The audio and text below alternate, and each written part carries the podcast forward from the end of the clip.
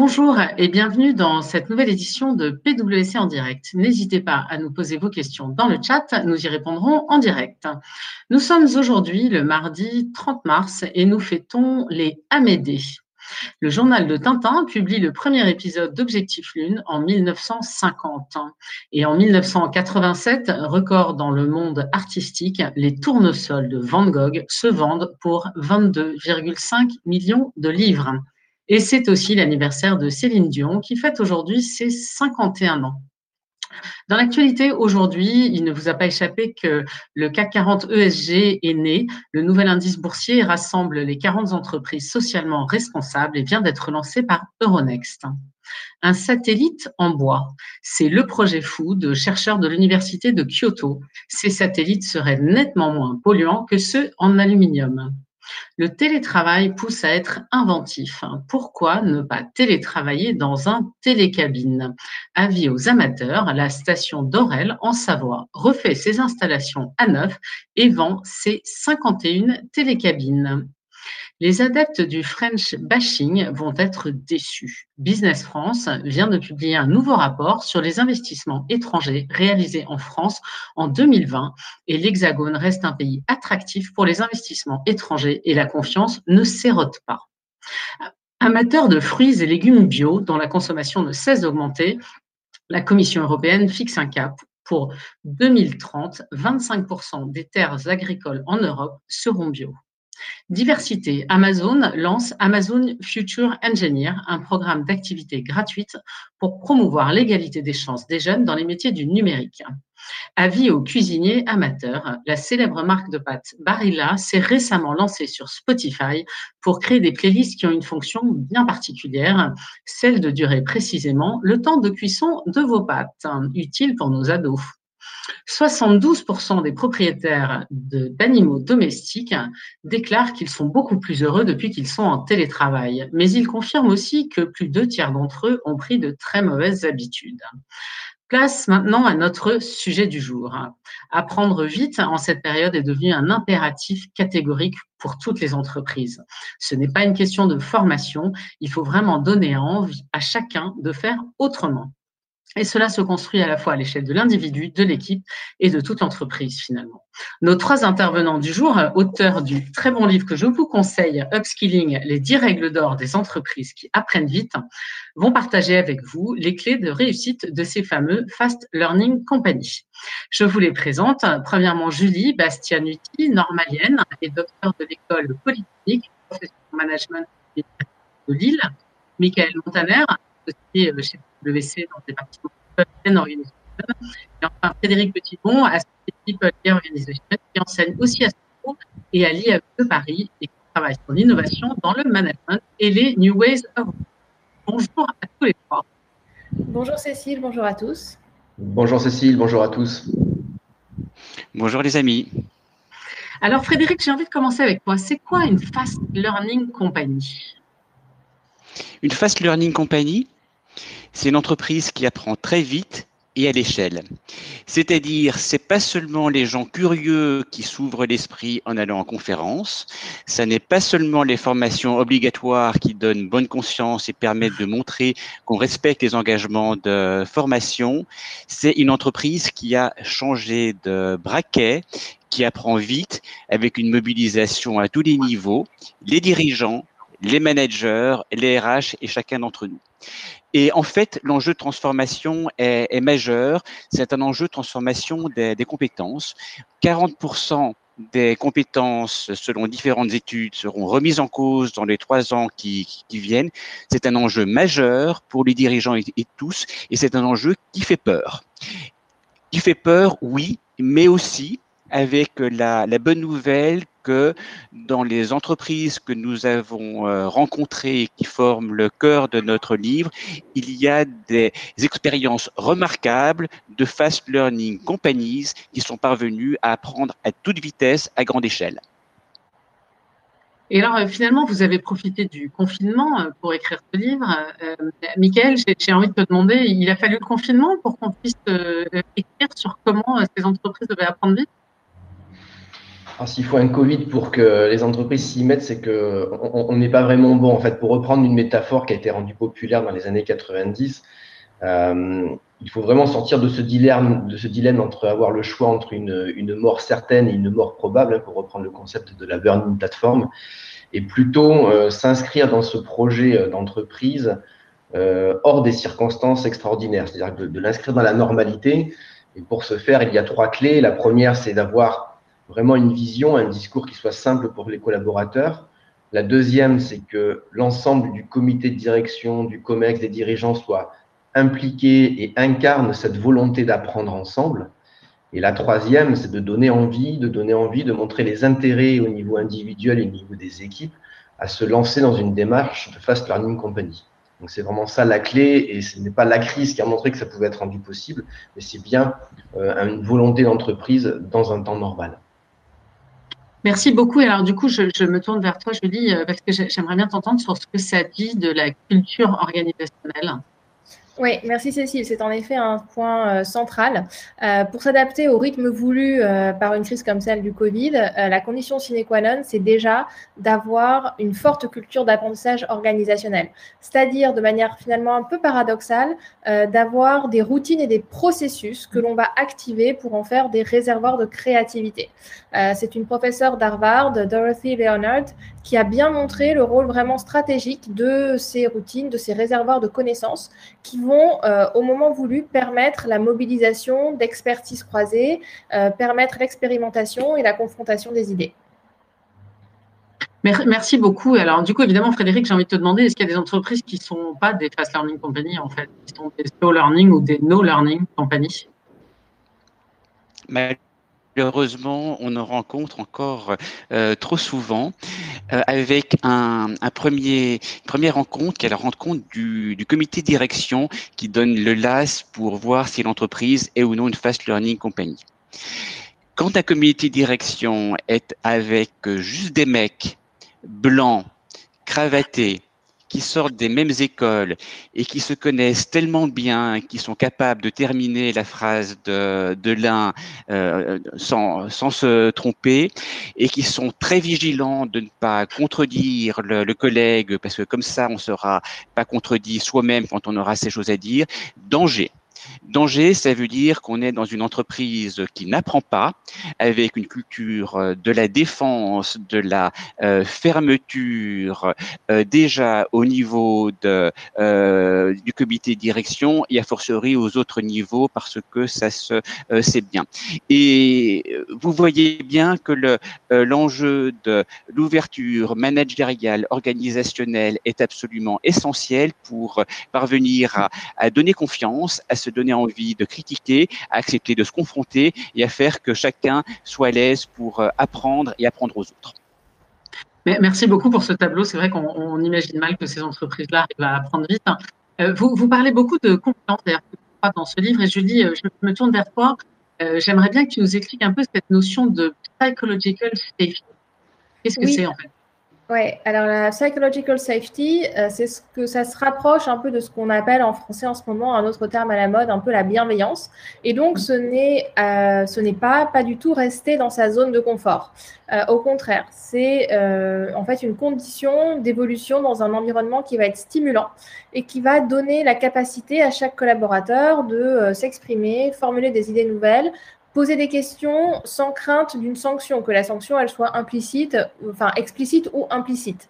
Euh, dans le cas, vous voyez, de jugement de valeur, de jugement de valeur euh, auquel on pourrait s'attendre, ou euh, d'une, d'une ambiance qui reposerait sur le conformisme. Donc voilà, c'est, euh, c'est créer un environnement de travail qui permette de développer une vraie capacité d'écoute chez les managers, les collaborateurs, et une vraie capacité de discussion collective euh, autour d'idées qui vont générer de la controverse, et euh, là réside une vraie source de performance. Et alors, je, je, je crois aussi que tu parlais du rôle des passeurs. Qu'est-ce que c'est euh, exactement ? Qu'est-ce que, qu'est-ce que ça veut dire dans l'organisation ? Quels sont leurs rôles ? Oui, alors les passeurs, euh, c'est un, un, un dispositif et on va dire un, un rôle dans, euh, dans une architecture organisationnelle, parce que finalement, ce qu'on a essayé de faire dans le livre aussi, c'est de réfléchir à des questions d'organisation et pas simplement des questions euh, de, de, de personnes. Euh, et ces, ces passeurs, c'est euh, ces dispositifs grâce euh, auxquels on va faire, on va créer des liens dans, dans l'organisation. Donc, en, en, en anglais, dans la littérature académique, on les appelle des cultural brokers ou des knowledge brokers. Euh, et ils sont, euh, ils sont cruciaux dans des logiques d'open innovation, de projets complexes qui vont reposer sur la coopétition, donc des mélanges de coopération et de compétition. Mais finalement, euh, dès que l'on souhaite vraiment, et pas simplement pour le dire, casser des silos dans l'organisation. Donc, c'est le dispositif qui va permettre de faire dialoguer les expertises, euh, de construire ensuite des dispositifs organisationnels qui vont être au plus près des attentes des clients. Euh, et on développe plusieurs exemples dans le livre, Euh, à partir de différents secteurs, hein, l'assurance, le conseil, la grande distribution. Merci beaucoup. Euh, finalement, euh, Michaël, j'aimerais bien aussi t'entendre sur le rôle du comité de direction. Quel est son, son rôle dans la Fast Learning Company ? Alors, il a un rôle majeur dans le sens où, comme on le disait en introduction, euh, il faut qu'il donne l'impulsion, qu'il donne le discours, qu'il soit exemplaire aussi dans, dans, dans cette démarche De, de, d'apprentissage à l'échelle et, et rapide. En revanche, ça se joue essentiellement au niveau des équipes. C'est-à-dire que le comité de direction va devoir faire en sorte de créer des conditions pour en installer de nouveaux fonctionnements au sein des équipes, pour donner l'opportunité aux collaborateurs d'apprendre et pas simplement d'être formés. Donc, euh, l'apprentissage, on le développe euh, dans, dans le livre de, de cette manière-là. C'est avant tout un processus continu euh, qui passe par euh, des fonctionnements entre euh, entre ses pairs, avec ses managers, euh, pas simplement au sein de son équipe, mais avec les autres équipes. Et finalement, les entreprises qui arrivent à créer des fast learning teams, c'est celles qui euh, ont installé en général des routines, des rituels qui à la fois protègent les collaborateurs pour pouvoir libérer la parole, qui vont euh, avoir des instants, des espaces de parole où on va être à la fois dans la bienveillance, dans l'écoute, mais également dans la prise de décision, dans la remontée des difficultés pour apprendre ensemble et s'appuyer sur l'intelligence collective. Et enfin, qui ont développé aussi une vraie culture du feedback et pas simplement d'évaluation, pour sanctionner une acquisition ou pas de compétences, mais plutôt d'être en permanence dans cette amélioration continue, dans cette culture de je, je, je te donne une information par rapport à ce qui vient de se passer, et comment on peut l'exploiter pour aller plus loin, ou comment on peut capitaliser là-dessus pour continuer de, de, de, de faire aussi bien. Donc, c'est vraiment cette partie rituelle, routine, coaching au sein des équipes que le comité de direction doit pouvoir sponsoriser. D'accord. Et alors, du, du coup, finalement, c'est, c'est quoi le conseil que tu donnerais à un, à un dirigeant pour faire de son entreprise cette fameuse cette Fast Learning Company ? D'être un fast learning dirigeant, en fait, en deux mots, c'est, c'est, ça serait de, de pouvoir aussi accepter le, le fait que, en tant que dirigeant, on ne sait pas tout. Et rien que d'envoyer ce signal au niveau des équipes et des collaborateurs en disant ben, moi aussi, je suis dans un processus d'apprentissage, moi aussi, j'essaye d'apprendre, et finalement, nous allons apprendre ensemble, nous allons nous engager, et je vous soutiendrai dans cette démarche. C'est un pas majeur en tant que dirigeant. Euh, l'autre, l'autre aspect, c'est de prendre conscience aussi que finalement, le processus d'apprentissage à l'échelle dans une entreprise est presque plus important que la finalité des apprentissages que l'on va, que l'on va acquérir et que l'on, que l'on va développer. Et c'est, là, c'est cette prise de conscience-là au niveau du dirigeant qui est majeure pour lui-même montrer l'exemple, s'appuyer sur l'ensemble de ses fonctions et notamment la fonction ressources humaines, mais également au niveau des opérations avec l'ensemble des managers qui sont en contact des équipes et d'être proche d'eux, en fait, sincèrement proche d'eux. Et alors, euh, du coup, euh, Frédéric, je te poserais bien la même question, mais côté collaborateur, hein, qu'est-ce qu'on peut faire hein, pour être un fast learning collaborateur ? D'abord, être euh, curieux et inquiet. Il faut être les, les deux à la fois dans la, la période, curieux et inquiet, et on peut, effectivement, peut probablement agir à, à, à trois niveaux. être acteur de sa mobilité, c'est-à-dire comment je tire profit des politiques de plus en plus d'entreprises qui font la mobilité un point essentiel pour apprendre, polliniser les idées et passer un endroit là-dessus. Donc de plus en plus, la, la priorité est donnée aux collaborateurs qui veulent bouger parce que c'est comme ça que, que l'entreprise apprend. Donc allons-y dans cette culture de « je bouge ». Deuxièmement, j'aurais envie de, de dire, c'est challenger son, son, son chef et son équipe sur comment est-ce qu'on apprend ensemble, comment est-ce qu'on peut profiter de la période d'incertitude que nous connaissons maintenant pour se dire, tiens, pourquoi pas partager un tip en fin de réunion, une bonne pratique, un retour d'expérience, ça prend trois minutes, c'est une, une routine qui est facile à mettre en place.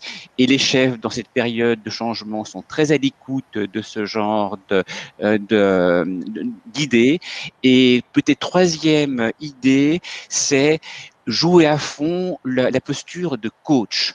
Euh, c'est vraiment un des points qu'on met en avant dans notre bouquin, c'est le développement de cette pratique de, de coach. On n'a pas besoin d'être certifié pour jouer le rôle d'écoute active, de compagnonnage avec ses collègues, avec son chef, avec ses collaborateurs. Donc allez-y, c'est extraordinaire d'un point de vue de qualité de relation et c'est efficace d'un point de vue collectif et individuel. Merci beaucoup, c'est très clair. Ça, ça fait un joli programme. Alors, je vois que nous avons quelques questions dans le chat. Hein. Euh, l'évolution du télétravail ne freine-t-elle pas le concept de fast learning? C'est une bonne question, ça, finalement. Est-ce que euh, le fait qu'on soit en télétravail, euh, ça favorise ou ça freine le développement des fast learning compagnies? Je ne sais pas euh, qui a envie de parler de ça. Euh, peut-être Michaël et puis éventuellement Julie qui complète, ou l'inverse d'ailleurs. Exactement. Alors, c'est excellent parce que ce qu'on a, on a aperçu, enfin, on a constaté ou observé pendant, pendant la crise et qui malheureusement se poursuit euh, au-delà de ce que l'on avait euh, espéré malheureusement, euh, c'est que les entreprises ont appris beaucoup plus vite et se sont, ont fait preuve d'innovation euh, avec, euh, avec ce télétravail. Donc, euh, il y a un côté positif où on a été obligé de changer de mode de fonctionnement, de développer davantage la confiance. Et paradoxalement, de développer de la proximité, même si elle n'était plus physique, c'était de la proximité managériale. Et là-dessus, il y a une vraie prise de conscience qui a été accompagnée par, euh, par les, les fonctions ressources humaines. Euh, on l'a constaté euh, chez certains clients, notamment dans le monde de, de l'édition de logiciels, pour ne pas les citer comme, comme Sage euh, en France, qui ont vraiment adopté ces, ces modes de fonctionnement qui étaient au départ euh, localisés euh, au sein des, au sein des ventes, et qui les ont généralisés en fait euh, à l'ensemble de leurs fonctions pour pouvoir maintenir ce lien, pour apprendre ensemble et pour être plus proche des équipes. Ça ne résout pas tout puisque aujourd'hui, si, c'est, euh, si ce n'est pas assez solide en termes de lien managérial et de lien avec les équipes, on s'aperçoit également qu'il y a euh, des difficultés et, et un sentiment d'isolement euh, des collaborateurs qui euh, fragilisent en fait ce, process- ce processus d'apprentissage. Donc, tout l'enjeu, c'est de maintenir cette dynamique en renouvelant, euh, en renouvelant cette, euh, ces, ces modalités de fonctionnement. Julie, tu voulais réagir aussi, je crois. Oui, euh, je pense qu'en fait, euh, ce n'est pas que l'évolution du télétravail, enfin, en tout cas sa généralisation, euh, va freiner ou pas le concept de fast learning, c'est simplement que euh, le, le télétravail euh, nécessite, euh, enfin, demande justement de, de, de, d'apprendre et de s'adapter beaucoup plus vite et de manière beaucoup plus intense. Mmh. Euh, donc oui, ça ne rend pas forcément les choses plus faciles. Dans ce cas-là, il y a une notion de, enfin, ça freine au sens où il euh, y, y a des limites hein, que, que l'on sent bien, et c'est ce que vient de, de dire Michaël. Mais euh, ça rend euh, plus que jamais nécessaire justement la nécessité de prendre conscience dans l'organisation, euh, de construire, si ce n'est pas déjà fait, hein, ces, euh, ces ponts, ces rôles de, de, de passeurs, de, de de brokers qui vont créer des ponts euh, en, entre, euh, entre les équipes. Là, je ne parle pas justement de la dimension intra-équipe, mais de la dimension inter-équipe au niveau de l'organisationnel. Et comme on voit que ce, cette espèce de, de management hybride, pour reprendre ce que vous avez évoqué dans une conférence euh, en novembre, euh, va se pérenniser, va s'ancrer, euh, on voit bien aussi que dans ce cas, euh, il est nécessaire de faire évoluer euh, les routines. Et donc, ça demande souvent De, de passer par une phase de prise de conscience, d'explicitation de ces routines. Euh, on, on parle aussi hein, de tous les travaux qui, euh, euh, qui, qui développent ces points dans, dans le livre. Euh, donc, comment utiliser hein, ces, ces processus de, d'explicitation, d'ancrage, de réancrage de, de routines pour mieux s'adapter aux évolutions de l'environnement et aux nouveaux enjeux. Et alors, il euh, y, y a une question euh, dans, dans le chat qui m'interpelle. Comment gérer les conflits générationnels pour qu'ils ne constituent pas un frein au développement d'une image pour la société de fast learning? Frédéric, j'aimerais bien t'entendre là-dessus. Oui, le, euh, la, le besoin de, de, de coaching et d'être accompagné est, est très, très fort, et pour ceux qui rentrent en entreprise et pour les plus anciens dans l'évolution de leur pratique. Donc, on voit de manière euh, récurrente dans différentes entreprises euh, ce besoin d'échange, et c'est plutôt de, de compléments, de, de compétences, de modes de faire entre des générations. Si je force le trait, entre des newcomers qui ont un impératif besoin qu'on les aide à se socialiser, à comprendre euh, les rites, et qui ont vraiment besoin justement de rentrer dans un, un cadre qui est, qui est organisé, et des euh, euh, managers classiques qui étaient euh, habitués à un fonctionnement en étoile où ils étaient au centre et ils pouvaient être en proximité immédiate sans organiser les choses, qui eux doivent progresser pour rentrer dans un fonctionnement plus organisé, plus partagé, plus transparent, plus euh, communiquant avec leur, euh, leurs équipes. Donc euh, les jeunes sont ravis qu'on les aide à comprendre ce qui se passe, à comprendre les, les rituels là-dessus, et les managers ont un impératif catégorique de changer de mindset pour euh, passer de cette vision où je suis au centre et je distribue les tâches et je vais faire les connexions sans devoir planifier les choses, à une vision de fast learning team où c'est partagé, c'est organisé, c'est délégué, c'est animé, c'est, c'est transparent. Donc, il y a un vrai apprentissage collectif à faire de manière rapide. Et, et alors, il y, a, il y a une autre question que je, je vous transmets aussi, c'est finalement par où est-ce qu'on commence pour être une fast learning company? C'est, c'est quoi le, le point de départ? Je ne sais pas si, Michaël, tu veux nous en parler un peu? Oui, on, en fait, on, dans les dix règles que l'on énonce dans le bouquin, on, on a à la fin, la dixième, c'est comment, comment, comment on s'y prend. Et dans le checker des neuf pr- précédentes, il y a la première qui est de, de créer cette vision, de créer cette ambition en fait au niveau de, de, de l'entreprise, et de dire vers où on veut aller. Ensuite, ce qui est très, très important, euh, c'est de pouvoir euh, s'organiser en conséquence, c'est-à-dire que Euh, il ne s'agit pas de laisser foisonner euh, toutes euh, les merveilleuses idées qui peuvent, euh, qui peuvent émerger au sein, au sein des équipes, mais d'avoir quand même un cadre dans lequel on souhaite s'inscrire. Et dans ce cadre-là, cette colonne vertébrale-là, on va s'appuyer sur la fonction ressources humaines pour euh, en effet définir ou euh, projeter euh, les, euh, les, les apprentissages que l'on souhaite, que l'on souhaite acquérir, voir comment on peut équiper les managers et équiper les collaborateurs pour acquérir ces nouvelles, ces nouvelles compétences et, et, et ces nouveaux fonctionnements. Euh, il y a tout un travail sur les rituels et, et les routines qui, qui, qui, qui suivent.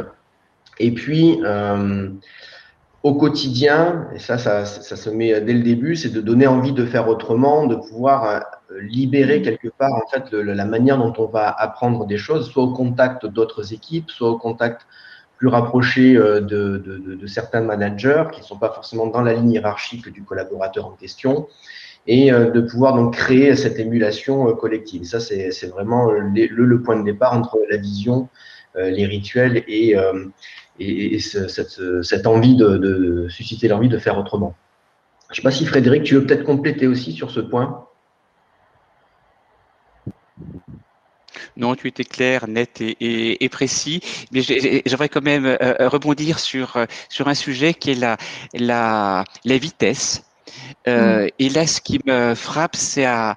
Euh, à quel point, et les nouvelles générations aident aussi de ce euh, point de vue-là, on, on ne supporte pas le, le temps perdu. Pour le dire euh, autrement, euh, il y a très longtemps, genre un an, il était normal de, de passer une heure de, de réunion, on s'ennuyait, ou une heure de, de formation où l'esprit vagabondait, on faisait autre chose là-dessus, et c'était normal, c'était la, la vie. Les nouvelles générations, le télétravail et la fast learning compagnie font que ça ne marche plus. Ça veut mmh. dire que c'est extraordinairement exigeant pour le passage à l'acte. Mmh. C'est, on teste quelque chose, on le regarde on le met directement en pratique, que ce soit pour soi ou pour le euh, collectif. Ça veut dire que euh, quand il y a une formation, c'est très court, très ciblé, sans moment de, de perte, avec un, un apprentissage immédiat. Ça veut dire que dans l'entreprise, je raisonne moins en séquentiel, qui est trop long, mais directement en mode euh, apprentissage itératif. Donc la euh, vitesse correspond aussi à une de nos euh, demandes très très fortes individuelles de jeunes, d'équipe là-dessus. C'est vite, on passe à l'acte. Et de, de ce côté-là, c'est à la fois épuisant, parce qu'on a moins ces temps de respiration qu'on avait en réunion ou en formation, où on pouvait penser aux vacances et penser à autre chose, mais c'est extraordinairement efficace. Merci beaucoup. Euh, on a aussi une question sur, est-ce que vous avez des exemples de fast learning euh, compagnie, euh, des exemples un peu inspirants que vous pourriez euh, partager?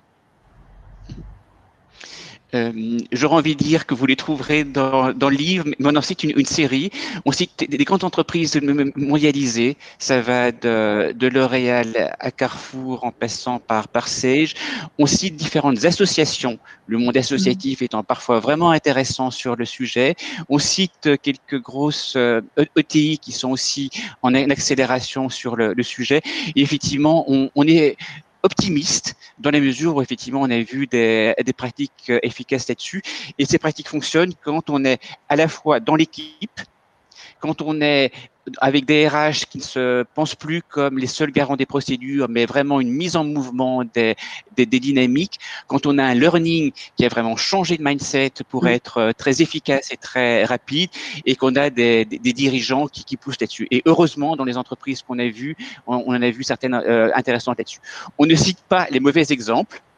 Euh, malheureusement, on en a aussi entendu, et notre, euh, euh, on espère que la période très longue de la crise euh, sanitaire euh, est aussi intéressante pour les dirigeants, dans la mesure où ils sont maintenant conscients qu'ils ne peuvent plus revenir à comme avant, parce que là, c'est une catastrophe de départ des collaborateurs, de perte de bonnes pratiques. Donc là, on est optimiste sur la période qui vient.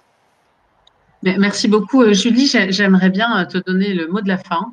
Euh, si tu avais un conseil euh, sur ces fameuses fast learning companies et comment est-ce que tu réponds, quels seraient-ils? euh, Excuse-moi Cécile, je n'ai pas entendu la fin de, de la question. En fait, je, je me demandais si tu avais un conseil à partager avec nos auditeurs du jour euh, ouais. pour qu'ils puissent euh, chacun repartir et faire de leur compagnie une fast learning compagnie.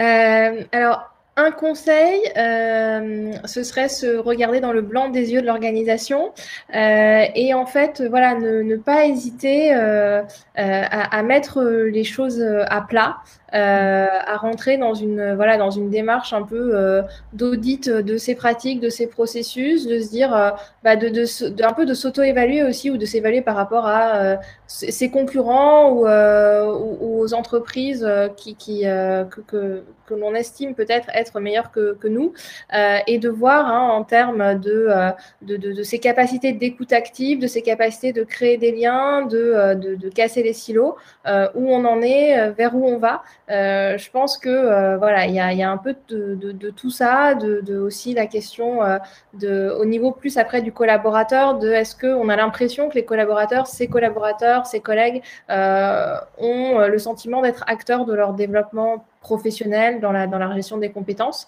euh, et, et, et aussi ne, ne pas se mentir sur euh, bah, les aspects euh, de l'environnement de travail, hein, sur la question de, de la bienveillance, de la psychological safety, et cetera, euh, qui sont un peu toutes les, les conditions euh, nécessaires pour qu'ensuite, voilà, ce soit possible de créer et développer une vision et, et, et de, la, de la mettre en œuvre euh, dans, dans l'action.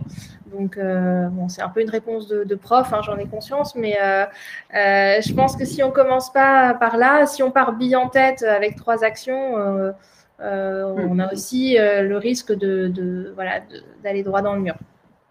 Mais merci beaucoup. Euh, un grand merci à tous les trois euh, d'être venus euh, partager avec nous euh, aujourd'hui euh, les concepts de, de cette Fast Learning Company et de comment euh, en être.